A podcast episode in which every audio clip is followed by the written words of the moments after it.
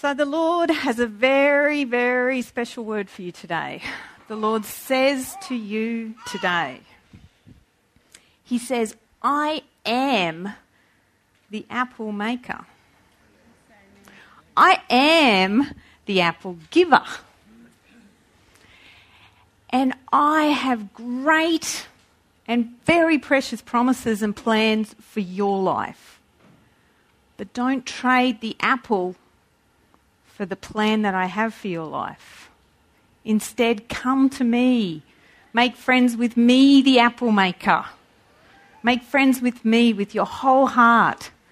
I want you to reflect my righteousness. I want you to reflect my peace. And I want you to reflect my joy in your life. Don't make friends with the apple. Make friends with me. I'm the apple maker. I have so much more for you.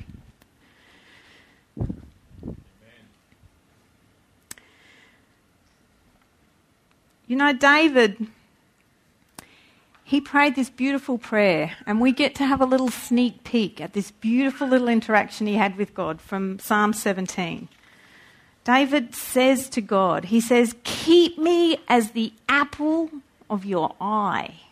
Now, that's a beautiful little phrase that we sometimes use. So, if I was to say, Heike is the apple of my eye, I would say, She is so precious to me. She is so beautiful to me. She, I am just so in love with her. She is just the love of my life. And this term apple of, of someone's eye is an old English term where they used to look at the pupil of someone's eye and say, you know, that's kind of round like a piece of fruit, like an apple.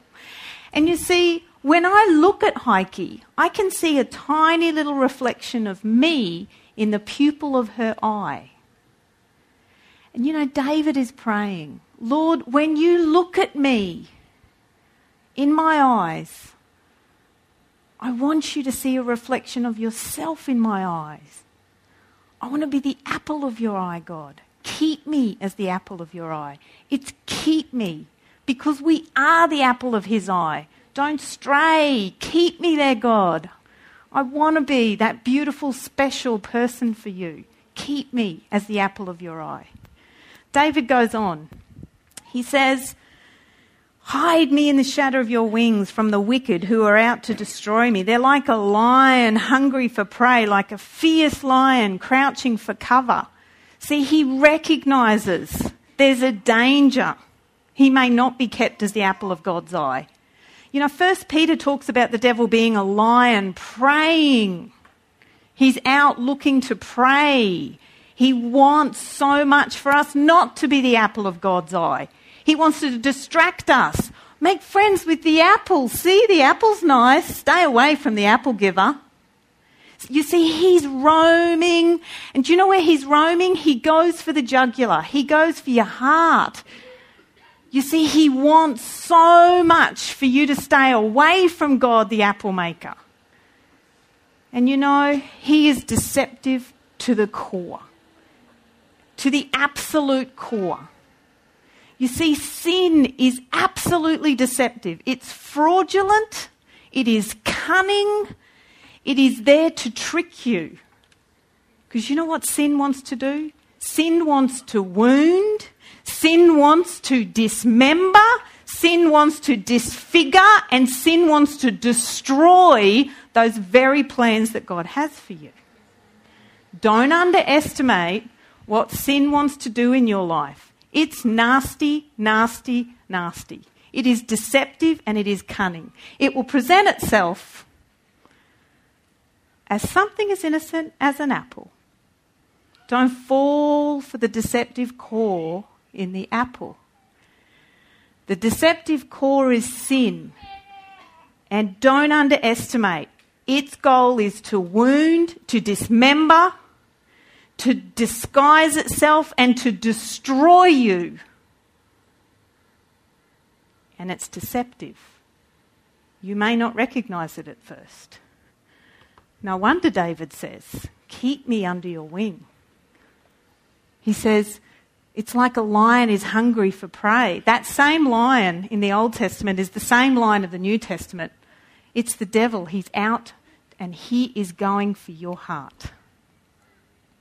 David continues. He says, As for me, I will be vindicated and I will see your face when I awake. I will be satisfied with seeing your likeness. He's saying, When you look at me, God, I'll be only satisfied when you can see yourself in me, when I'm like you.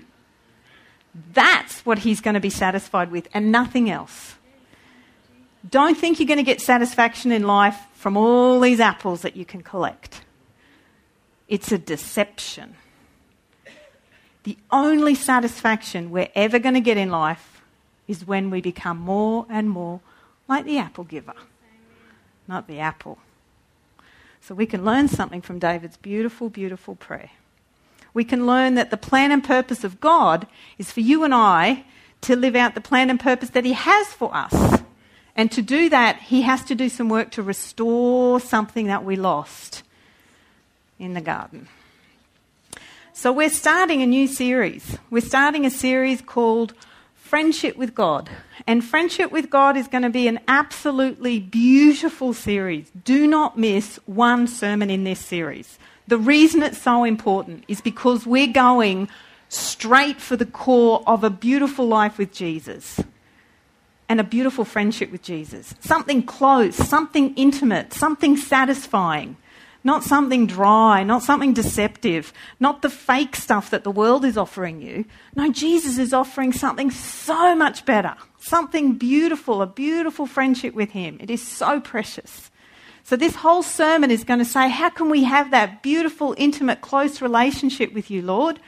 Not just a casual acquaintance where sometimes I say hi to you every so often when I'm in trouble. How can we have something really so precious with you, Lord Jesus? And we're going to say there's a beautiful friendship that we can have with you if we learn from the friendships that we have with people. What do I do with my friends to make it closer? Well, I probably spend more time with my friends. I probably make sure I'm in close proximity with my friends. I probably disclose something about myself to my friends. And I'm asking questions and I want them to disclose themselves to me. That's what builds intimacy. Not a casual, hi, how you going, God, catch you next Sunday. There's some beautiful things that we can do to build our relationship with God, just like we build our relationships with one another. And that's what this series is going to be all about. How do we build that connection with God? How do we build something close and satisfying? Not just a God that happens to be out there that sometimes we remember, but a God that we walk with and hold hands with every single day. Watch out because there is an amazing plan and purpose that God has for you.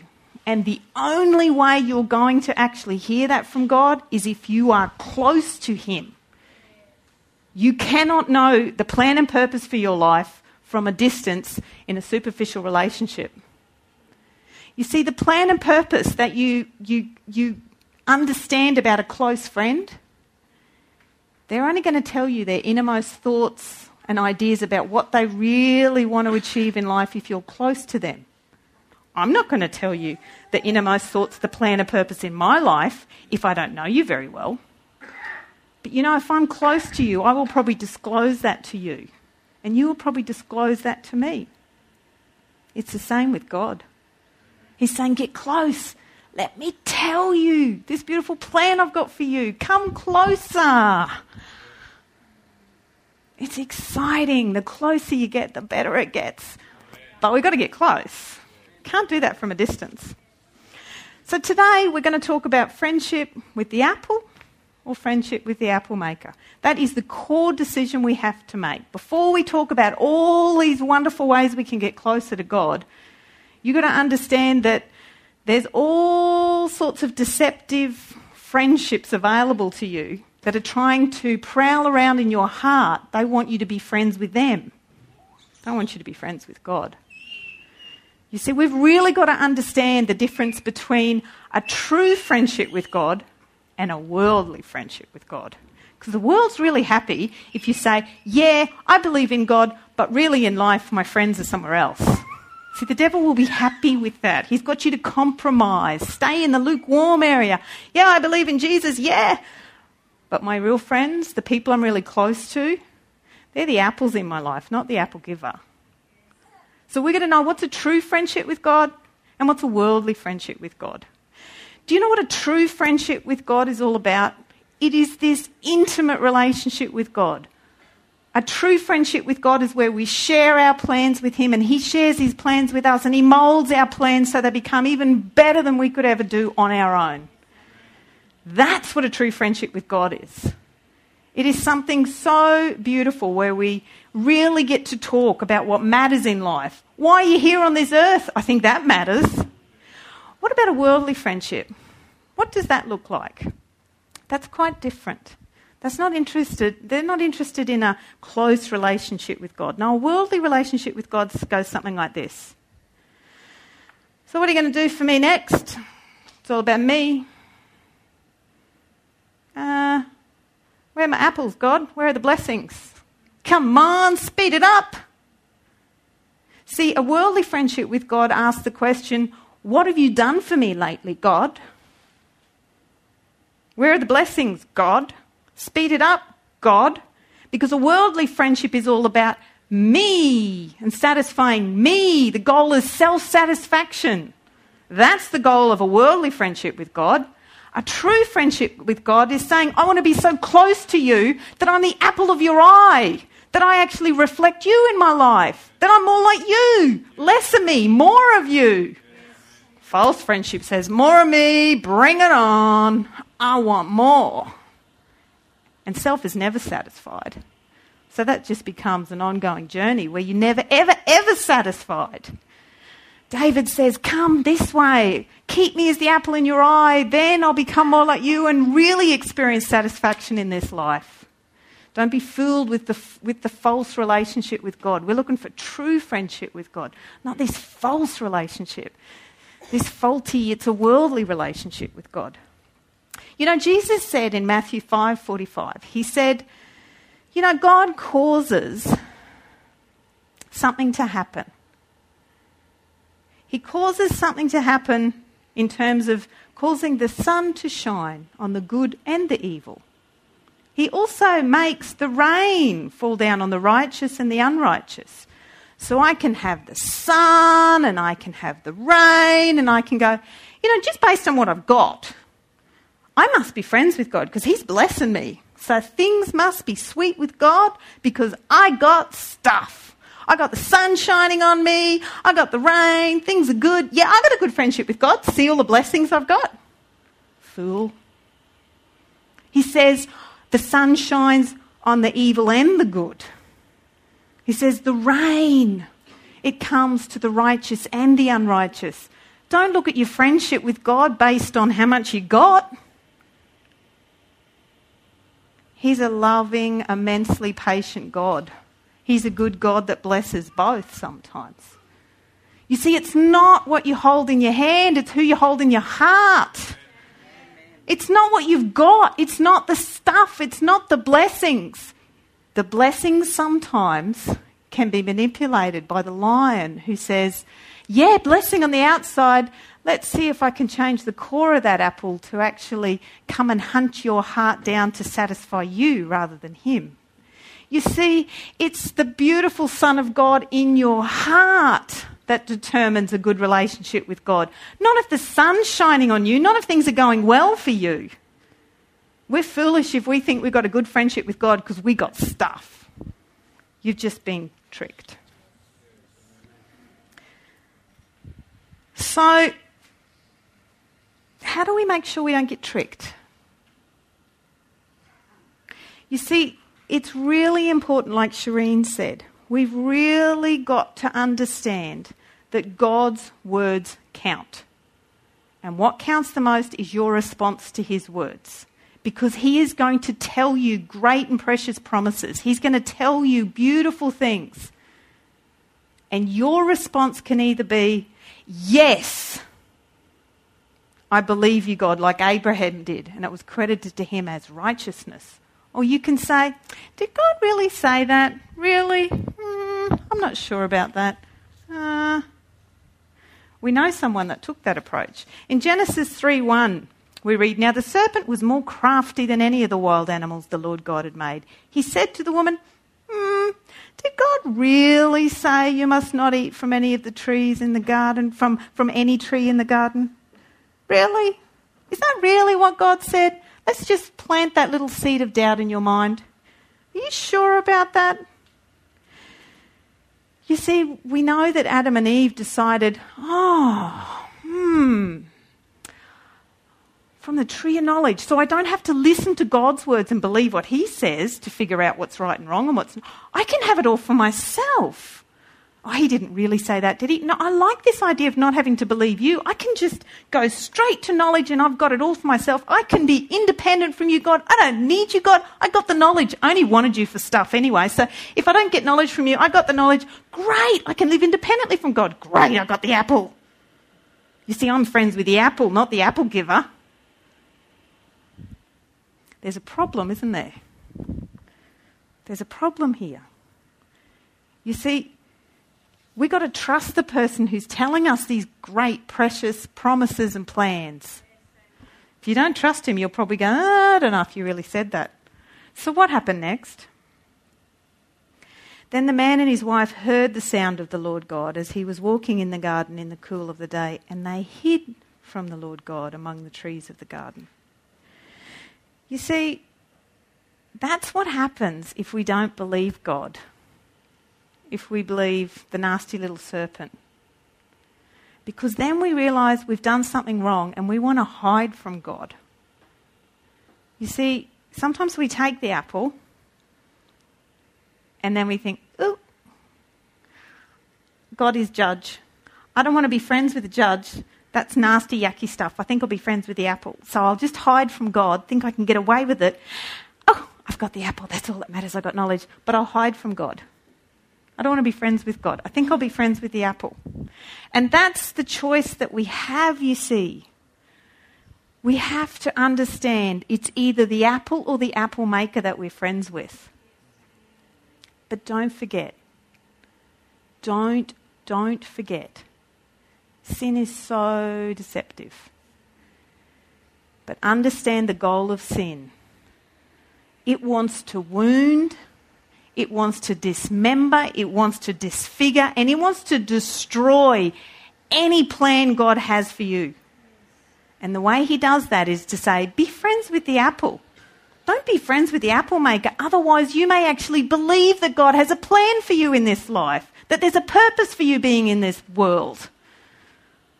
You see, sin wants you to be friends with the apple, not the apple maker. Anything to keep you away from God even better, make it a superficial relationship with God. Then you're deceived into thinking you're friends with God when you're not.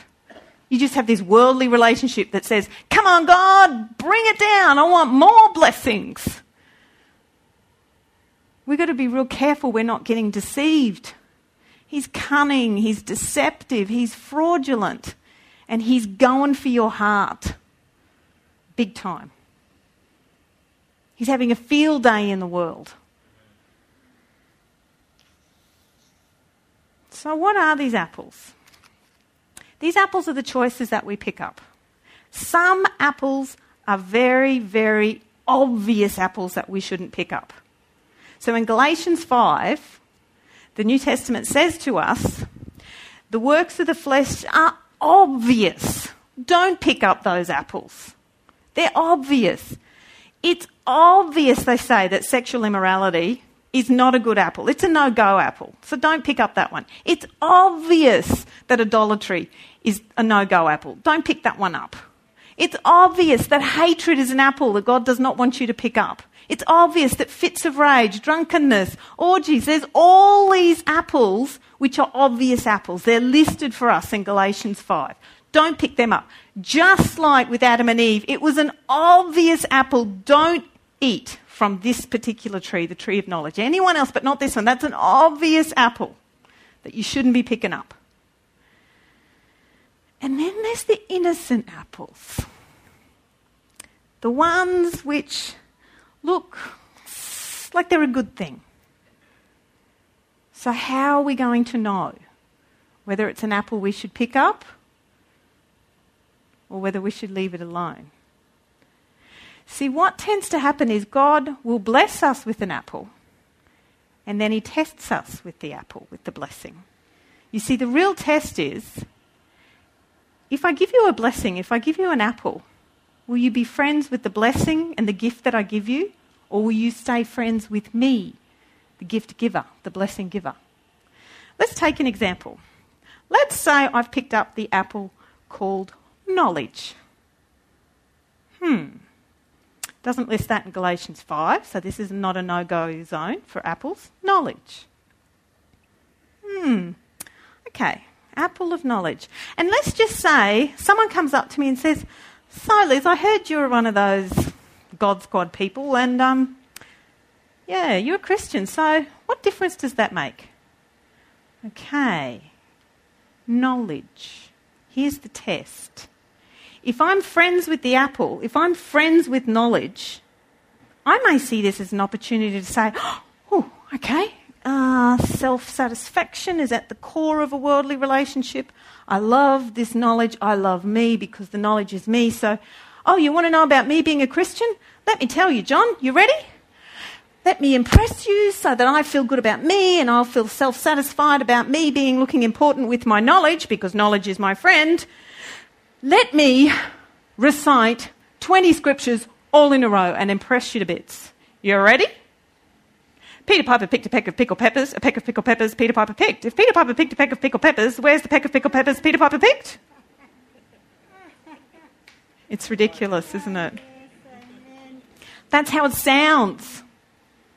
When people say, Are you a Christian? Yes! Let me quote you magnitudes of script. It sounds like Peter Piper picked a peck of pickled peppers.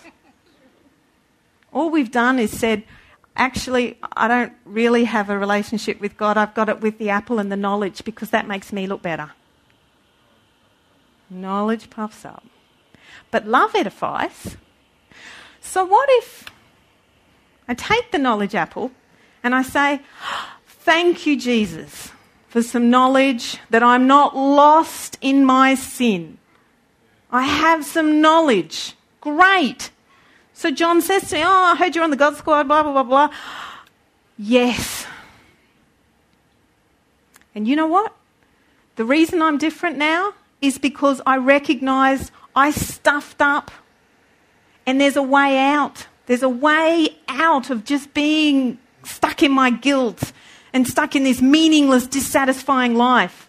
I actually have this great knowledge that Jesus came to save me from my sin. And I'm free and I got this great thing going with God. It's fantastic and you can have it too. It's open to you too. You see, all of a sudden I'm using knowledge to actually reflect God to this man. Not me and my immense amount of knowledge, but it's God's beautiful knowledge. You see, I can take the apple, but keep being friends with God. I hold on to the apple, but my hand is in God's hand. You see, we've got to be careful. If you become friends with the apple, the core of that apple, if it's knowledge, is pride. So all you're left with is pride. Let's take another apple. Let's make this one apple of the internet. Okay. So I go to my letterbox, grab all my mail, and there's some junk mail in there. There's a nice big brochure. Great deal! $5 a month for internet access. Tap as much as you want on that keyboard, click on that mouse, five bucks for a month. Oh, wow, internet, five bucks a month. That sounds good. Ooh, the internet, what could I do with the internet? Oh, I think I like the internet ah, yes, I can download all those movies, all those shows I've been waiting to watch. Oh, there's so many good shows on TV, so meaningful and satisfying and everything. Oh, great, I can look at all of them. All those, oh, fantastic, this is going to be so good. Pleasure, pleasure, pleasure. I think I'm satisfied with me. This is good, it's going to feel good. And guess what? I'm feeling the peace. Oh, finally, peace. Internet, whenever I want it, five bucks a month. I've just made friends with the apple called the internet. I don't have to, though. I don't have to do that. There's another way. I can pick up the brochure out of the letterbox and I can say, wow, five bucks! All the internet I can get for a month. Thank you, Jesus, for this blessing because all blessings come from you, the blessing giver, the apple giver. Oh, wonder why God would put that in my letterbox. Uh, huh. I could actually take this deal. There's all these great Bible resources on the internet, and I could get to know you more, God. I could build my friendship with you. What a great thing I could do. Thank you so much, God. I have this opportunity to spend more time in your word using all these great Bible study tools on the internet. Yes! I can find out more about you. I can build my relationship with you. I can find out what all those words are in the Bible that I've never been able to understand all this time using Bible dictionaries online. Yes! So we have a choice what we do with the apple, with the blessing that we get. But be careful. Be very careful because the core of this little apple that is really wanting to entice you with the internet and every other form of pleasure in this life is it's wanting you to think that you've got peace from sitting in front of the internet. Ah, I feel comfortable, a life of ease. Ah, but it's a false peace. It's a temporary peace. Be careful. Sin is deceptive. It comes in the form of an innocent brochure in your postbox. One more. What could be the third apple? Hmm. Well, maybe this one could be the apple of money. Okay. What could I do with money? Do you know this week, have you been, well, you couldn't have not missed all the stuff in the news about the budget? Budget this, budget that, budget this, budget that. Bottom line message seems to be we're going to give you less money and ask you for more money. So less payments, more taxes. So I can pick up this apple of money, I can listen to the news, and I can go, oh, I'm actually receiving a social welfare payment from the government at the moment. Oh, what's that other news? As well, they're slashing jobs. Part of the budget is they're actually slashing jobs at the Australian Tax Office. And do you know which jobs they're slashing? They're slashing jobs from the people that work at the Australian Tax Office who actually check to see that people aren't actually being inaccurate in what they're telling the government. So they're slashing those jobs. So I hear that. I'm looking at the apple thinking, you know, I'm only getting $28 from the government and um, they're slashing all that money. And they said they weren't going to have taxes, now they've got taxes. And, um, hmm. And they're getting rid of the people that are checking to see whether or not I tell them the truth. So I'm earning all this income over here. So I don't actually have to tell them about that income because there's less people checking. Oh, yeah, I like money. That's what I'm going to do. With that news that I've heard, that's what I'm going to do. I'm going to just, I'm going to get away with it now. Yes. Put those forms in, get the money from the side. Don't need to declare that. Happy, happy, happy times. Solves my problems. I got more money for me, me, and me. You see, I'm just made friends with an apple called money. But there's another response. I can pick up the apple, I can pick up money, I can watch the news, I can listen to the budget, and I can say, oh, this is going to be tough for me because I'm only getting $28 from the government here. You know, this is, this is, this is really, this is an important thing the government's done here. But God says to me, because I'm holding on to God's hand, and He's a friend that I trust and I believe His word, and He says, You actually need to obey the governing authorities and pray for the governing authorities, like Jerome did this morning. I need to pray for them that they make good decisions. They're in a powerful position to make big decisions about the budget. I need to pray for them to make sure that they're following what God wants them to do. And you know what?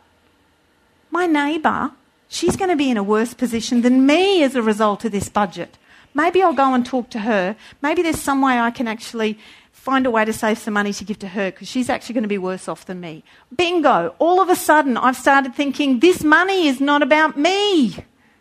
Maybe I can look at this money of Apple and say, God, what's, what's money all about? You give the money. You don't want me to love money. You want me to love you.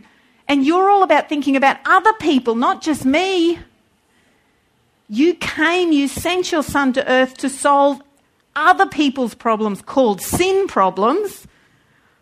You see, the core of this apple, if you let it deceive you, is all about greed. It's all about, I'll solve my own problems. That's what that apple's all about. That's at the core of this apple. It's called, I'll worry about my problems and don't worry about anybody else. You see, we've got a whole range of apples that are wanting to be friends with us. And why do we make friends with them? You see, we forget that God's word is true. That if we hold on to what God says, we won't be lured by the apples. He says, I know the plans I have for you, declares the Lord.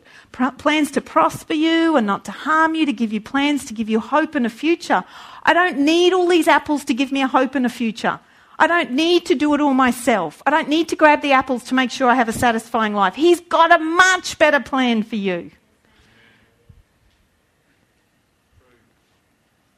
You see, God is saying to you today so, so clearly I am the apple giver. I am the apple maker. I have great plans for your life. Don't trade the great plans I have for your life for an apple. Come and seek me. I want to tell you the plans. Come and seek a friendship with me, a really close friendship with me.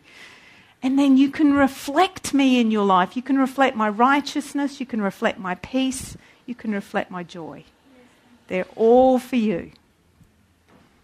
But only if we hold on to the apple maker, not the apple.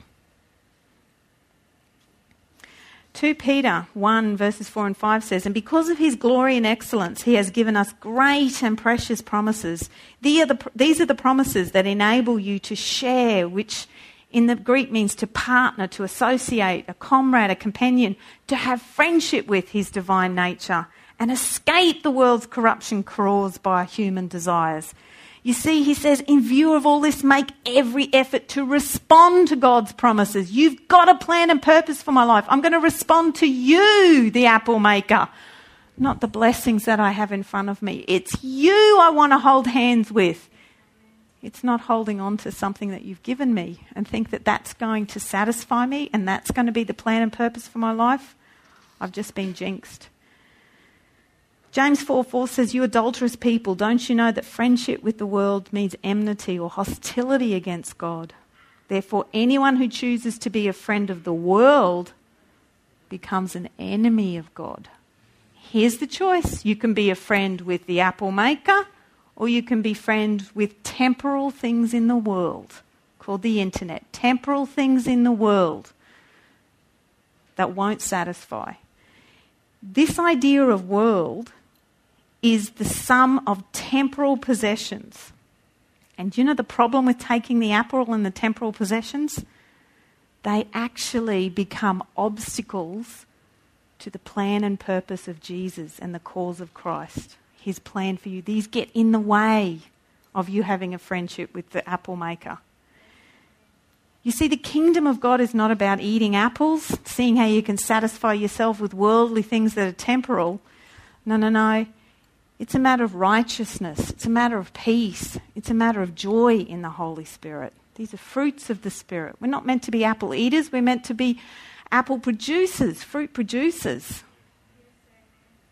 But you know, you can look at righteousness, peace, and joy and go, oh, that's sort of boring, boring biblical terms, aren't they? No one says righteousness, peace, and joy in everyday talk. You don't sit there and go, oh, great, this is fantasticness fantastic, righteousness, peace, or joy. This is exciting. We go, yay to the internet. I've got free internet or $5 a month, or yay to something that's temporal. He's saying, you're missing it all. Here it is in my word. Did God really say righteousness, peace, and joy?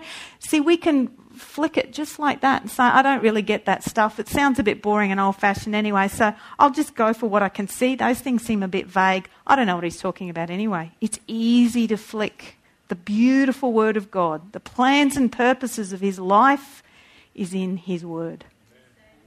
We're missing it. So, the apple or the apple maker? There's a lot riding on going for the apples. especially if we've taken an apple or two and we think God is just our judge.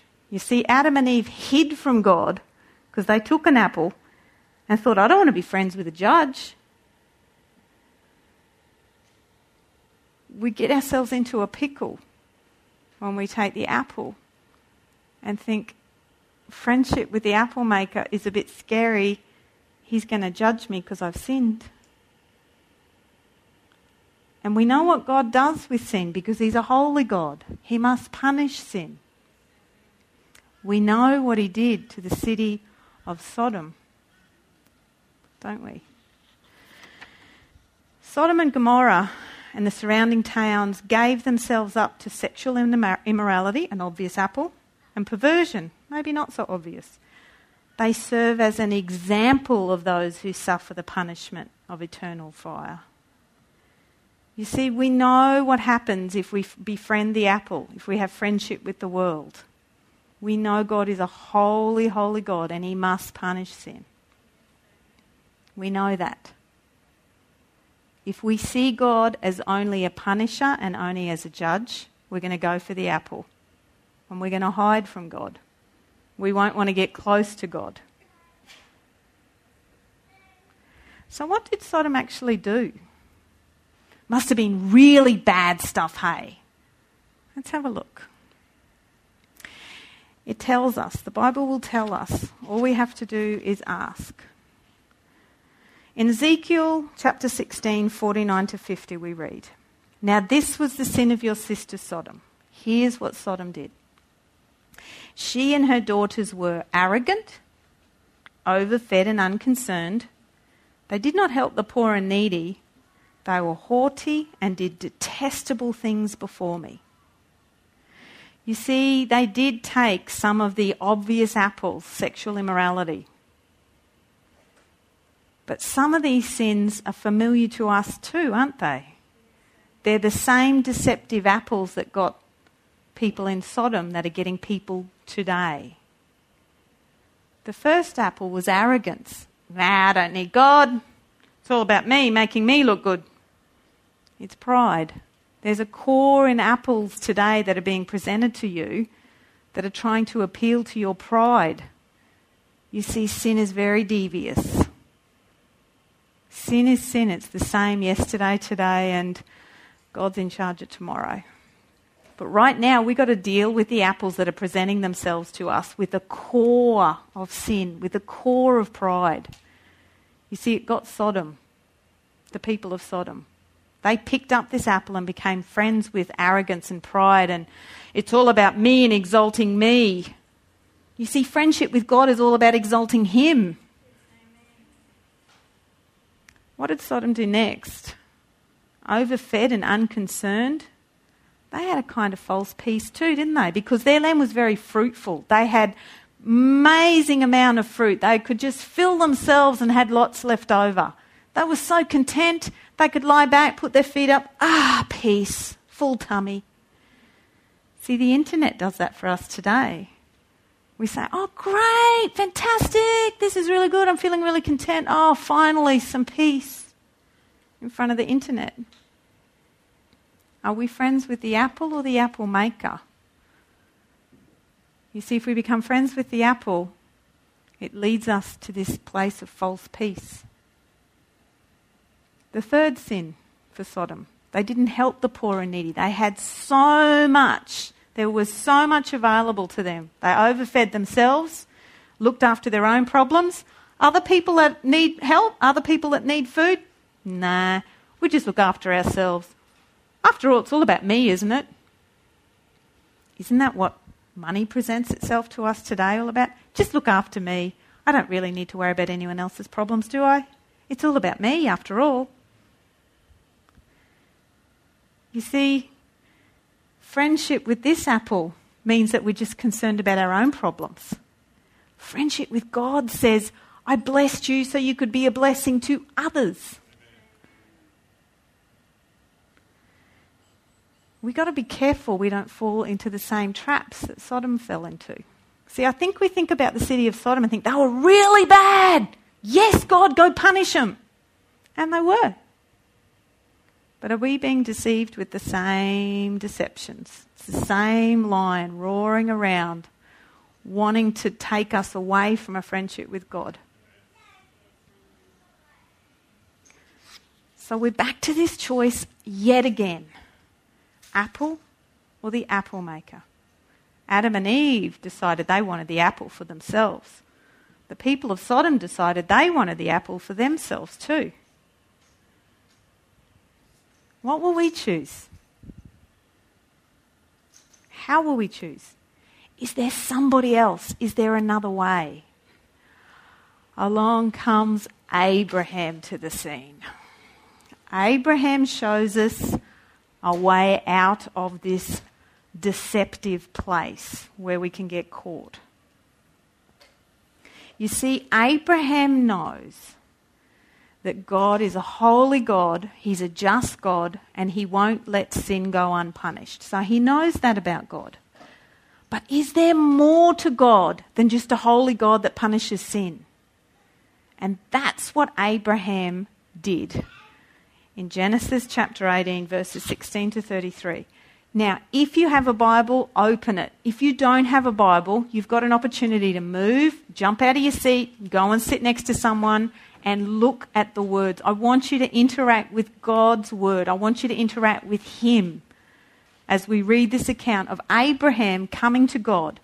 God is, Abraham saying, I know God is a just God and He punishes sin he has another question. I think he's thinking, is there more to God than just God as judge? God is just, God is fair, but is God kind as well? Read with me. If you want to move, jump up and move. Now, notice what Abraham and God do that is characteristic of what a true close friendship is all about. Notice what God does, notice what Abraham does. So let's start. Genesis 18, starting at verses 16. Then the men rose from there and looked towards Sodom, and Abraham went with them to send them on the way. And the Lord said, Shall I hide from Abraham what I am doing? Stop right there. Remember, this is what good friends do. They tell you about what they're doing. God is actually telling Abraham what he is doing. He's about to tell him the plan and purposes for his life, and here it is. Verse 18 Since Abraham shall surely become a great and mighty nation, and all the nations of the earth shall be blessed in him. For I have known him in order that he may command his children and his household after him, that they keep the way of the Lord, to do righteousness and justice, that the Lord may bring to Abraham what he has spoken to him. And the Lord said, because the outcry against Sodom and Gomorrah is great, and because their sin is very grave, I will go down now and see whether they have done altogether according to the outcry against it that has come to me. And if not, I will know. So stop there. He's saying, okay, I'm a holy God. If they're sinning, then I need to punish that, but I'm going to go down and see for myself. I'm going to check to make sure. Verse 22 Then the men turned away from there and went towards Sodom. But Abraham stood before the Lord. And Abraham came near. Now, listen how at this point Abraham probes God. He's trying to see is there more to God than just God the judge? Is there a merciful God? So Abraham came near and said, verse 23 would you also destroy the righteous with the wicked? I want you to count how many times he asks this question. He really wants to know I know your God is judge. Are you a loving God? Are you a compassionate God? I know you have to punish those that sin, but will you save the righteous? That's his question. Count how many times he asks. Verse 24 Suppose there were 50 righteous within the city. Would you also destroy the place and not spare it for the fifty righteous that were in it? Far be it for you to do such a thing as this, to slay the righteous with the wicked, so that the righteous should be as the wicked. Far be it from you. Shall not the judge of all the earth do right? So the Lord said, If I find Sodom fifty righteous within the city, then I will spare all the place for their sakes. Then Abraham answered and said, Indeed, now I who am but dust and ashes have taken it upon myself to speak to the Lord. Stop right there. Notice that he's humbling himself before the Lord. And this is something that's different about our friendship with God than it is with each other. You see, we have an equal relationship. This is a very unequal relationship. He is a perfect, holy, loving, mighty God. Abraham is recognizing that. He's humbling himself before God. He wants so much to have a friendship with God. He doesn't want to offend God. So let's keep going. So, verse 28 Suppose there were five less than the 50 righteous. Would you destroy all of the city for lack of five? So he said, If I find there 45, I will not destroy it.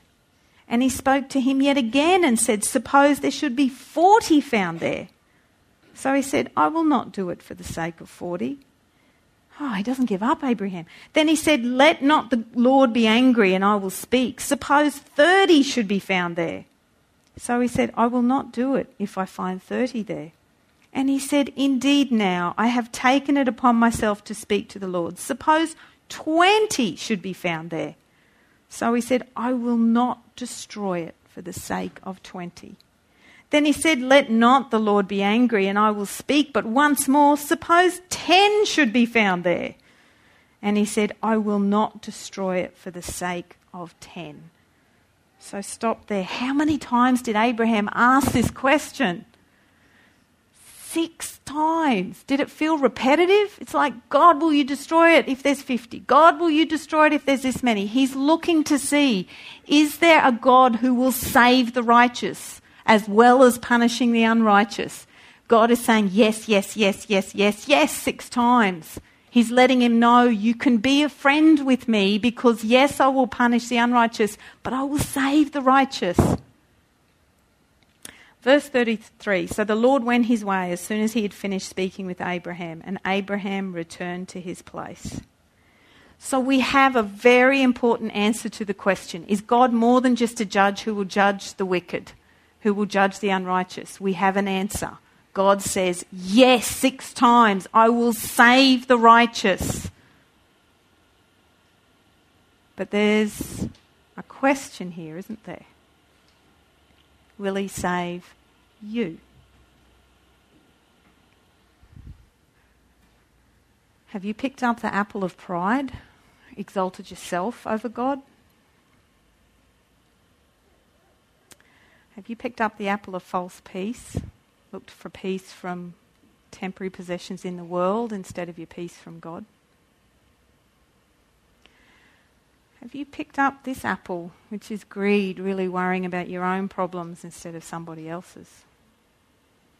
Because we know these are the same apples that the people of Sodom picked up. So we have a problem here.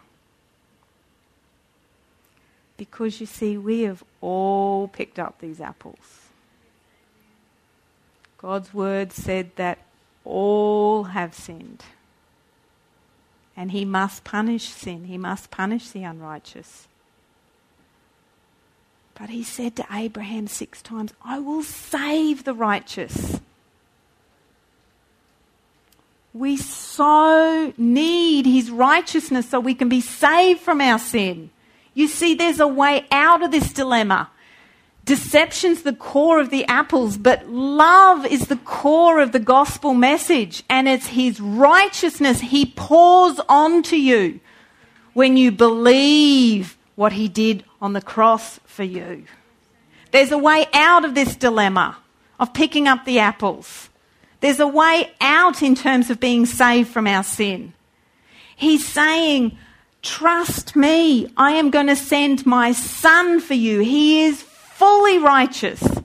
The punishment you deserve for picking up all those wrong apples, I'm going to lay on him on the cross. He's going to pay the punishment so you don't have to hide from me. I'm a judge and I judge the sin onto Jesus and he takes it for you. And in the process, Jesus says, Here, here's my righteousness. You can stand before God as a righteous person with the right standing with God. He won't judge you. He's put his sin onto me. This is such a beautiful message of the gospel. It's the core of the gospel. You have a right standing. You are righteous in front of this mighty God.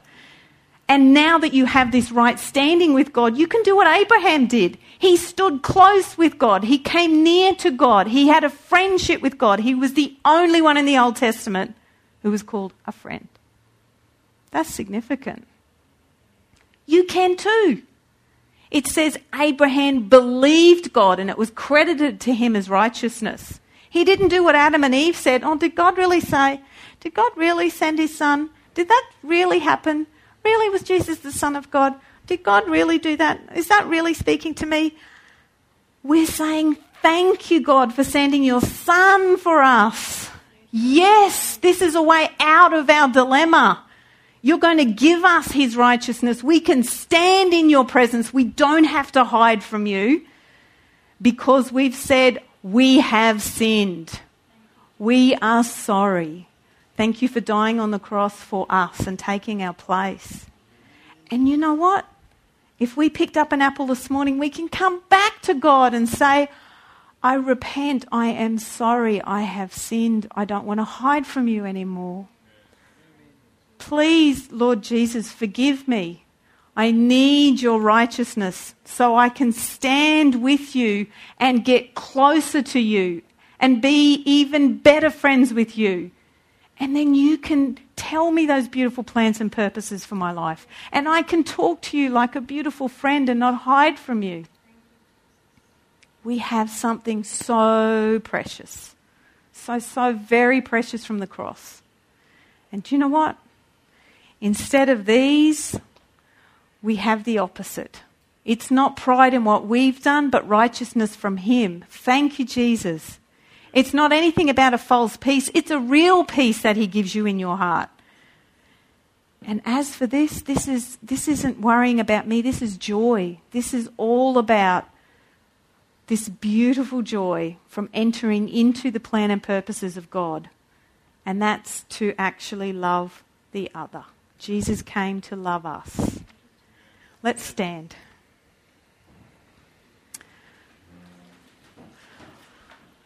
Oh, Lord Jesus, we just love you so much. Lord Jesus, we don't want to hide from you anymore. Lord Jesus, we just want to reach out to you and say, Thank you for what you did on the cross for us. Thank you, Lord Jesus, that while our sin has taken us away from you, Lord Jesus, you have provided a way out for us. Lord Jesus, we come back to you today. We say we're sorry, Lord Jesus, for being friends with the temporal stuff in the world. Lord Jesus, forgive us for that. Help us, Lord Jesus. Cover us again with your blood. Give us your righteousness so we can stand with you, so we can stand near with you, so we can build this beautiful friendship that you want with us. Help us to get closer and closer and closer with you, Lord Jesus. Thank you that we have your righteousness, Lord Jesus, so we can be close to you. We don't want to run away anymore, Lord Jesus. We thank you for these beautiful plans, these beautiful purposes that you have for us in our life. Lord Jesus, we want to enter into these plans and purposes. We want to be the apple of your eye, Lord Jesus. We so want to be more like you, Lord. Help us, hold us, Lord Jesus. Keep us safe under your wing. Lord Jesus, remind us every day that there is something very precious and purposeful that you have planned for our life. Help us to believe it, Lord. Help us to expect it, Lord. Help us to wait for it, Lord.